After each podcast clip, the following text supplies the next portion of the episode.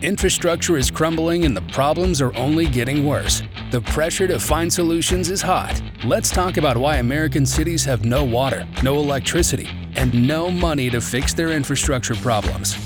Welcome to the Infrastructure Hot Seat Podcast, hosted by Chad Smeltzer.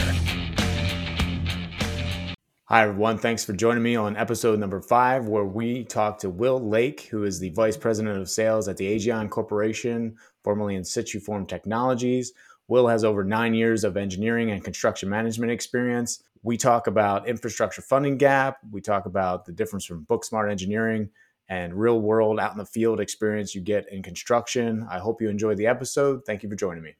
Hi, everyone. My name is Chad Smeltzer, and I am the CEO and founder of BigCurement.com.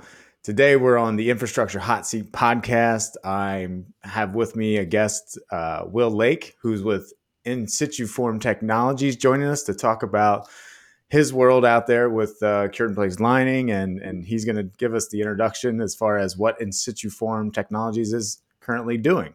Thanks for joining us, Will. Hey, thanks for having me on. Give us a little introduction, a little background of yourself, where you started, where'd you go to school, that kind of thing. Sure. Yeah. So I've been in construction for 12 years, most of that in operations, and now in a role as the Vice President of Sales for Insituform. I'm a civil engineer from Ohio State, and I've worked in several different parts of the industry, started in energy construction, and then also moved to the municipal space and then back to some specialized demolition, and now back in Insituform in the municipal space again. So seen a little bit of different aspects of the industry, and I certainly enjoyed all my stops along the way. Nice. That's amazing history you got going on there. So you went to school with engineering. You got an engineering background, correct? That's right. And then you decided to get away from engineering and go right into construction. Can you explain a little bit more of why you decided to get out of engineering? Yeah, sure. So I always have been around construction. My family was a contractor. I've been around it, since I was 5 or 6 years old. So always something I was interested in. Engineering was certainly the technical side of things that I was interested in. And frankly, anyone that, even if you say, what you want to do when you go to college, you really have to get your hands in it before you really know for sure. And so as I got towards the end of college, and was just talking with future employers, I just didn't like the idea of sitting behind a desk, all day, every day, and without really laying hands on real work that's being done. And so I had some really unique internship experiences that kind of made me fall in love with the in the field and dirt on boots kind of action. And so it was a natural fit out of college, and so far so good. It's I've enjoyed my time in the industry. Yeah, that's great, man. That's awesome. So a lot of what I've seen in the past as far as construction goes and engineering, there's always two sides of the opinion of how to actually build something, book versus out in the real world in the field. So what have you seen the difference between obviously field construction versus like what you read and learn in books in your engineering, background? What are some of the struggles there right now that's currently going on? Yeah, so it's a really good question. I think that, things can certainly be built on paper much differently than they can be built in the field. And so both of those are difficult jobs. And I have a lot of good friends that certainly are design engineers and they live in that space and I live in this one. So both are challenging. I think that the experiences that I've had that have been the best on jobs that have worked out well or designs that have played out are when they're put together with not just the concept of how those things need to operate long term, but how they're going to be built and how they're going to be maintained. And so, for example, a mechanical piece could work perfectly, but how are you going to get in to access it to repair it 10 years from now when it needs new bearings or it needs a new motor? So I think that the more those concepts can be worked into design, the better off it plays. In my experience, the engineers that do the best job of that are the ones that get out from behind the desk and get out and actually see it in action and talk to the guys that actually, get their hands dirty every day working on it. That combination of skills and experience usually gets you to the best outcome. Do you think that, during your education to get your engineering degree, do you think it would be worth it that they put that curriculum in there? So they should have engineering, people that want to get into engineering, go out actually and spend a year or two out in the field? Do you think that's something they should put in the curriculum? Yeah, it's a really good point. I mean, I think at Ohio State, I felt like I got a really good education, and they certainly pushed the internship and co-ops through the summers. And I learned as much, if not more, in those 3 or 4 summers than I did in the classroom, just because you can only take the technical knowledge so far, and you eventually have to go out and see how it actually plays in the real world. So I think that that's a good step. There's definitely discussion in the construction industry on, does a 4-year degree get you ahead of where a 4-year apprenticeship program gets you? And I think those are interesting debates. I think every person's kind of got their own lane to fill in, but certainly for me, the technical background and then the hands-on experience was what kind of worked for my personality and kind of how my brain works. I'm sure it's different for others, but certainly I would highly encourage everyone to at least see both sides of it. And then you may hate one side, but at least you've seen it and you have some appreciation for the work that goes into it. Right. Yeah. That makes total sense. Just having that extra background that you have makes a big difference when you get out there and, helping these construction guys who are, kind of going in and pivoted, into skilled labor right now is a huge problem. So having you as a resource going out in the field and being able to educate some of these new guys, I imagine you guys are hiring left and right, and you have to train up these guys. Is that currently what's going on out in the industry? Yeah. Yeah. I mean, our company, our industry is in the same boat as the majority of construction right now, which is that, there's just not enough skilled talent. There's a lot of experience that's retiring or close to the end of their career. And so that's difficult to kind of transport that knowledge into new people. In general, there's a lot of companies that are bringing some light to it now, but the industry has done, frankly, a pretty poor job for a decade or more of really not training people enough and trying to get by with the bare minimum. And so that bears out in results. But I think that the companies that stay at the top probably do the best job of training people, and really the companies that continue to keep that talent pipeline open, whether they're full or need work or not, right? We always kind of preach the overstaffing model, which has been really difficult lately, but hiring more than you need, you can keep people trained, you have a bench. Those are important concepts, and they're certainly difficult. When the financial times are more difficult, it's hard to make those investments. But I think that we'll see more of that. Hopefully the industry improves as a whole. Yeah, that's a great answer. So how are you guys recruiting? Like, how are you getting people to come on board with Insituform? Yeah, good question. So we use several outside services. It's really an all hands on deck approach, right? So it's a lot of recruiting services. We have in-house recruiters as well, but really, and I think this is consistent across the industry, but referrals are our best way to get good people. It's family members, it's friends, and certainly for that to work, the company's got to take care of your people, right? If you want people to be recommended and referred in, you've got to be treating those existing employees well. And so, I think that certainly I wouldn't be here if I didn't feel like they take care of their employees. But I think that in general, every company can always do more. And so I think that we'll continue to see that. And certainly the last couple of years have really changed people's approach to what they want in a career. And so one aspect of our business is travel, and crews are out on the road and they're in hotels. I think that's certainly less appealing now than it was maybe just 2 or 3 years ago. And so there's just different things to kind of bridge and make sure you find the right person, that, you're being honest about what the job's going to entail, how they're going to be compensated. And then hopefully you find somebody that it fits. Right. And we do a good job. Again, several other companies do this as well. We have a step up program. So, for me, I've always wanted to see where that next step in my career would be. And whether you come in as a laborer or you come in as an engineer, or really any position in between, I think it's important you always give somebody that roadmap, that ladder to, if you want to step up in your career, here's what you need to do, and this is the position and what it looks like. So, a lot of communication on that front, and but no secret sauce. It's hard to find good people. It always has been, and it's definitely difficult right now.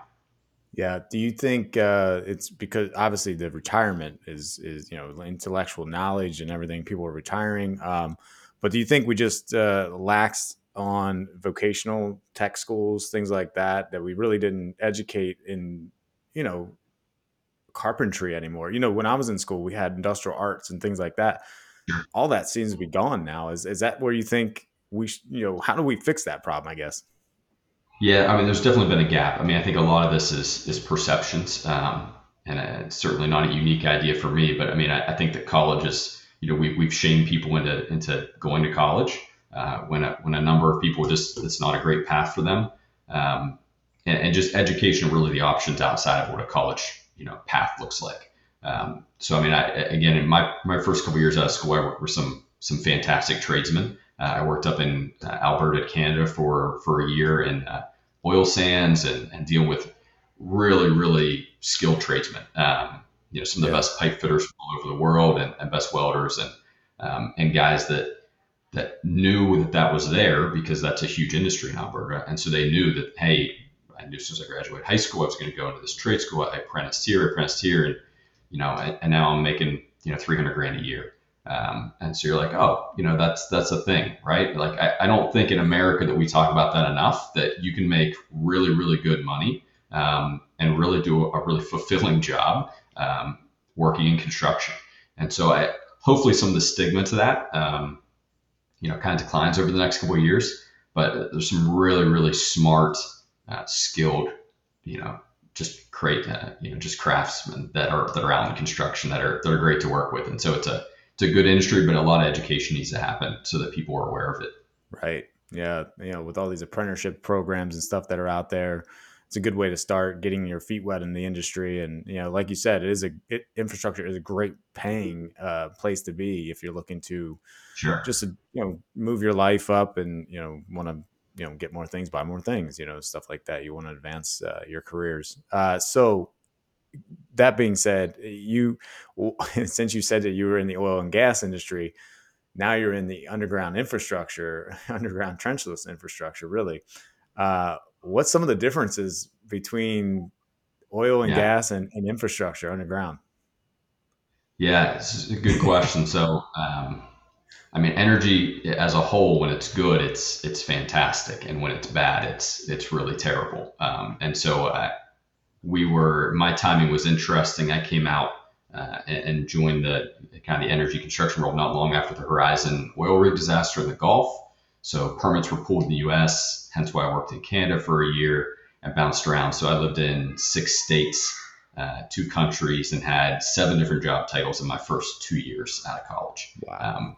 So that's nuts, right? Got a ton of experience right out the gate. But there's certainly a life, you know, that you give up a portion of your life. And we worked 18 days straight and 3 days off, and you've lived in man camps in North Dakota and some things that just really aren't, you know, I wouldn't put them on a postcard. But, you know, really cool experience. And then moved to municipal just to really get something that was a little more stable for me personally. And there's a lot of big differences in those. But one thing about infrastructure specifically, and then I'll come up, you know, non-energy infrastructure, is that it's really steady and stable. So the federal money, the state money, the county money is extremely consistent. It's always grows year over year, you know, slightly. There's hardly any big peaks and valleys. And so you can really plan around, you know, not only your business, but around, you know, your career and understanding, you know, where the work is going to be. I had never heard of cured-in-place pipe or trenchless construction before I started working here. And so, again, it's something that we talk about inside the company all the time and inside the industry that, you know, you just got to educate people on the options out there. Right. You know, I've loved my time at this company and in the industry and something that, you know, frankly, I just lucked into. And so, you know, I think that social media allows us to kind of get the word out on a lot of things. And so that's a great place to, you know, kind of elevate the cool stuff we do and the great people we work with and let people know that it's a good option for their career. Yeah, no, it's a great point. Talking about infrastructure, kind of staying on that topic, you know, with the report that comes out from ACE, you know, American Society of Civil Engineering, what gave us a C- rating. I think the previous 4 years, it was a D rating. So what is your perspective on the infrastructure now, especially obviously in underground, you know, pipes, sewer pipes to be more specific? What is your take on the industry now? Because there's 800,000 miles of estimated, you know, sanitary sewer pipes, I believe. So in general, storm pipes are going to be close to that. So we're almost dealing with 2 million feet or miles, I should say, of pipe. Yeah. What is your perspective on the estimates and the grading from the civil engineers? Yeah, I mean, I think it's real.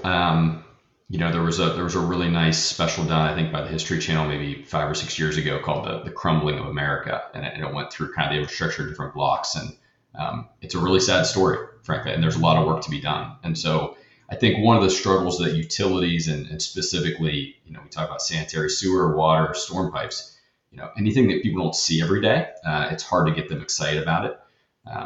Politicians, it's not sexy to fix a sewer pipe. You're not going to get a lot of street cred from that from your voting base. Right. So I think that we always, you know, from a visibility standpoint, a big bridge, a new highway, those are things that people want to put their name on. But there's a lot of things in our infrastructure that just allow us to be a first world country. So water, sewer, electricity, those are all, you know, basic needs that are largely, you know, I don't want to say ignored, but certainly not on the top of everyone's mind. And so that's a struggle to get funding, but I think that, you know, Frank, when we see disasters, when we see issues, it's always a you know, kind of a reactive spend. So, you know, the recent industry topic is Jackson, Mississippi, where they're not going to be able to provide water for their community, right. And frankly, it was an honest admission from some of their local leadership that they've just been kicking the can down the road and hadn't been doing the maintenance they needed to. So that's not going to be a unique story. Unfortunately, we're going to hear a lot more of that. And so from us, you know, we have good solutions, and certainly we know that we can improve. We've lined over 25,000 miles of pipe in our company history, but there's a lot more to do, to your point. So, you know, from us, there's a huge need, but really from a constituent and really local leadership standpoint, there's just got to be, you know, the volume and the heat kind of turned up to get this stuff fixed before it becomes really catastrophic in some places. Yeah. No, you're spot on, man. There's a huge gap, you know, in this whole infrastructure world. We're out of sight, out of mind, like you said, and we need to just have more information about the infrastructure. And you know, one thing that's surprising to me is that on some of that reporting from the civil engineers, basically they estimate everything. You know, they're estimating every 4 years the infrastructure channels, so to speak, of all the different types of infrastructure, and the fact that we're estimating is amazing to me still in 2022. You know, that's how archaic. So maybe this pivots us right into like infrastructure procurement, because we're estimating a lot of the infrastructure that's out there. And what is your perspective on like the engineering estimates? You know, every 4 years we're evaluating it, but we're estimating it. And, you know, the procurement cycle, like what's going on there? What's your take on some of that stuff? Yeah, it's a good question. I mean, on the procurement side, I mean, I should step back. So technology's come a huge way in construction in the last, you know, 5-10 years. The majority of my clients, the majority of municipal clients, government clients, have a system that they've used, and they're going to continue to use it, even if they openly admit that there's something better out there. And so that's a real struggle. Change is hard. Change is really hard inside of, you know, bureaucratic groups. And so that's an overall, I think, struggle that we all have.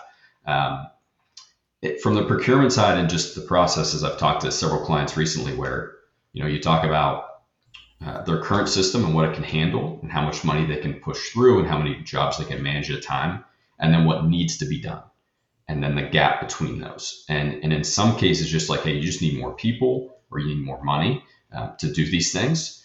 In some cases, it's that, hey, your system doesn't work. You're gonna have to reinvent your procurement system, the way that you let out contracts, the way that you know, qualify contractors, and so there's really the full spectrum across the country. Some clients have done a really good job in staying, you know, kind of up to date and you know, looking further than just this year, but looking 5, 10, 15 years down the road. Right. Unfortunately, that's not the case everywhere, and so as you know, it's a mixed bag. You know, we work with clients. Yeah. You know, 5,000 person towns all the way up to, you know, the largest cities in the country. And it's just a mixed bag of what you see in all those places. The common theme, though, is that really no area from our perspective is overspending on infrastructure. Most people are doing either what is required or the bare minimum. And, you know, many are actually not even doing that. And so this can only last so long. This stuff catches up with you at some point. Hopefully we interact before that happens.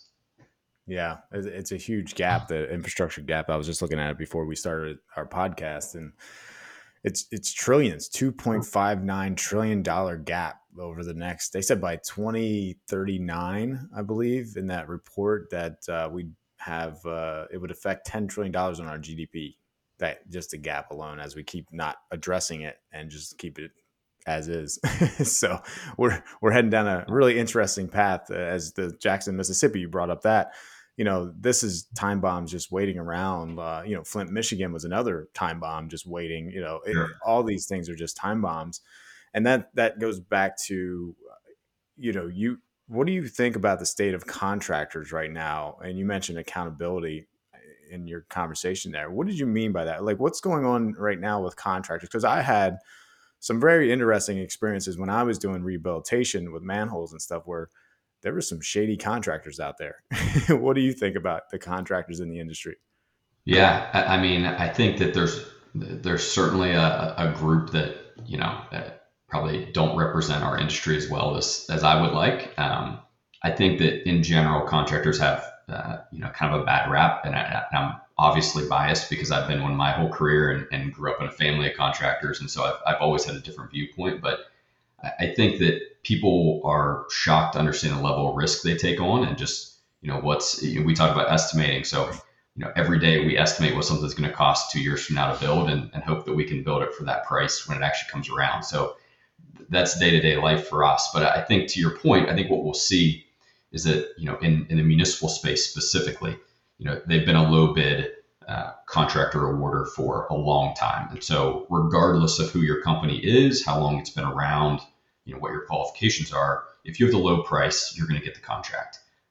We're starting to see some companies in the space kind of pivot from that and move to what I would consider a best value model where you're going to qualify contractors, you know, before you're going to open their price. So you make sure they have a level of competency before they're awarded the work.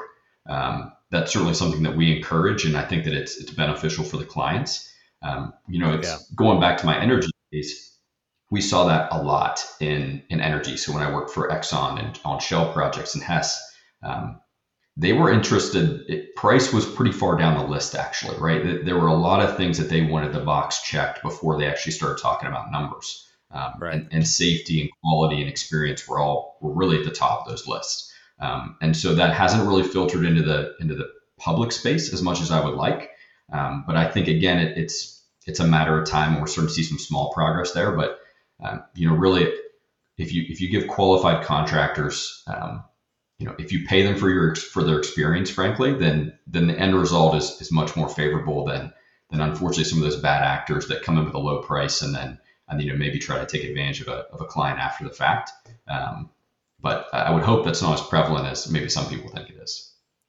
Yeah, no, it's a good point because what I've learned is that the contractors get the low bid, and now we deter some of our business development reps from going after certain government buyers or you know, wanting to work with them because all it is low bid for them, not quality of service or, you know, quality of workmanship.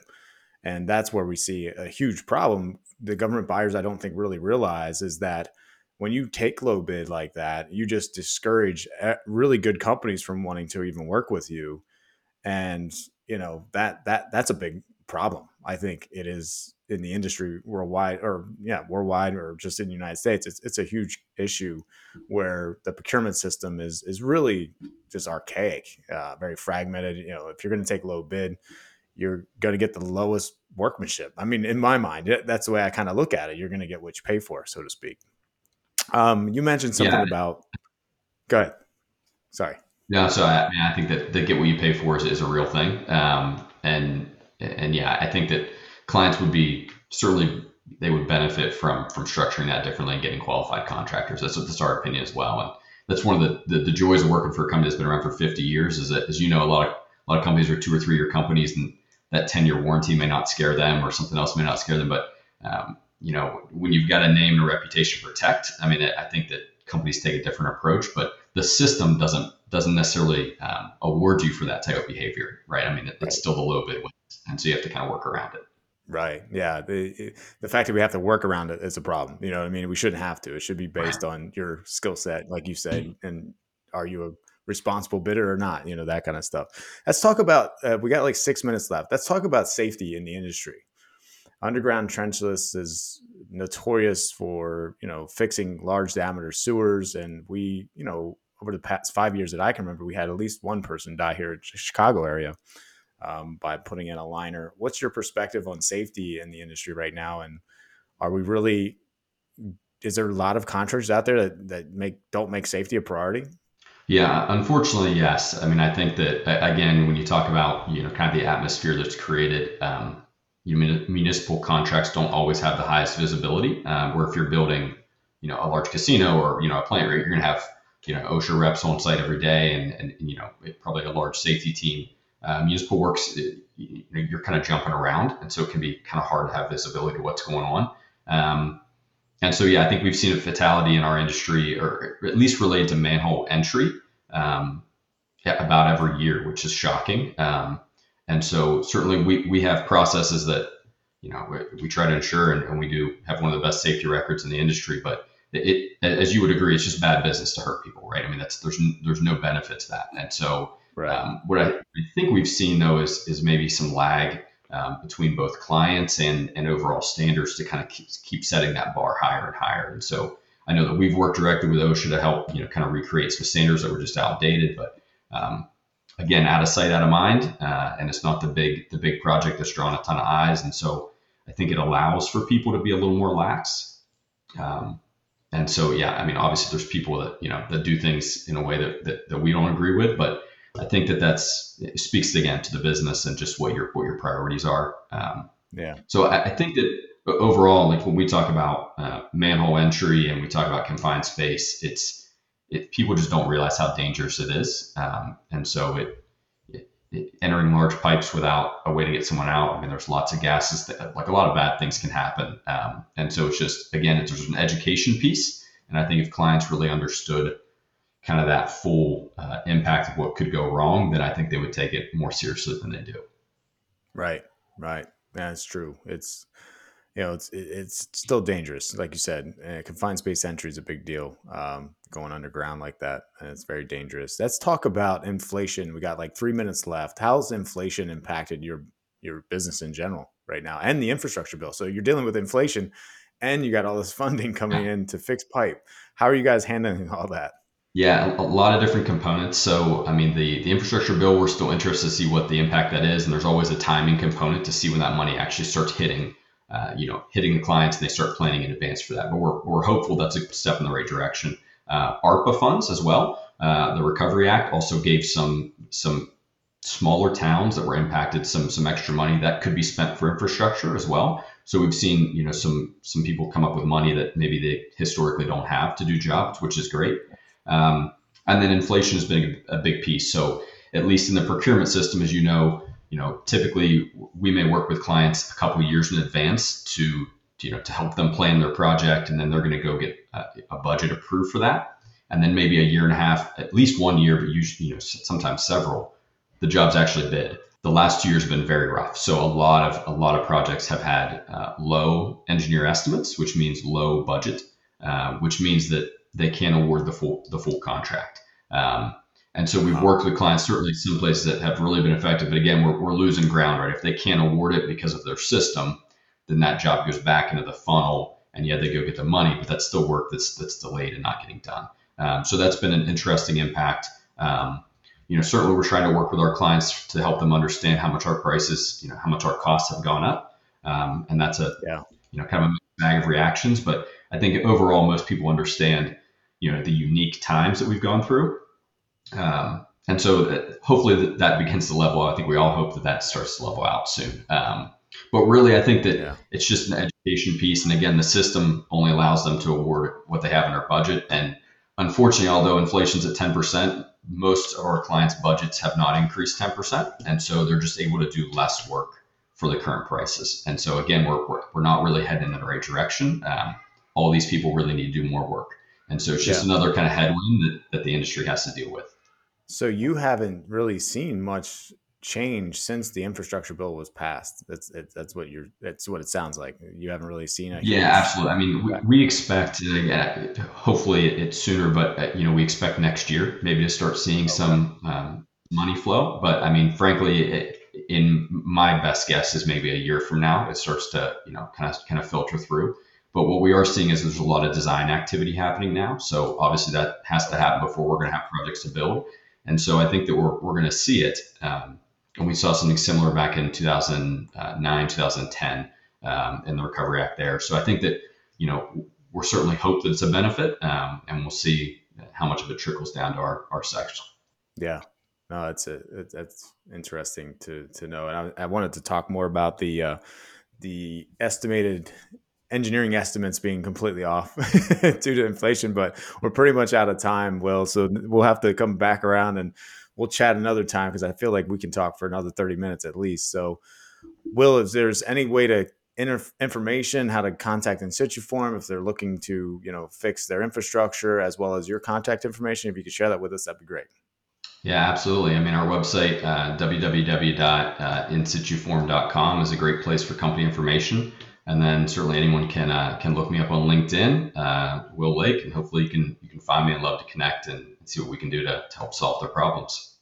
Awesome, man. Thank you so much for your time. Truly appreciate it. You brought a lot of wisdom to the podcast today, and I hope people benefit from it. So have a great one, and we'll talk to you soon. Thanks, Chad. Thank you for listening to the Infrastructure Hot Seat Podcast. We hope that this show brought you some insight on relevant topics within the infrastructure world. Please join us every 2 weeks on Tuesday for the next episode. If you're interested in being a guest on this podcast, please set up a 15-minute interview with your host at calendly.com/Chad Smeltzer.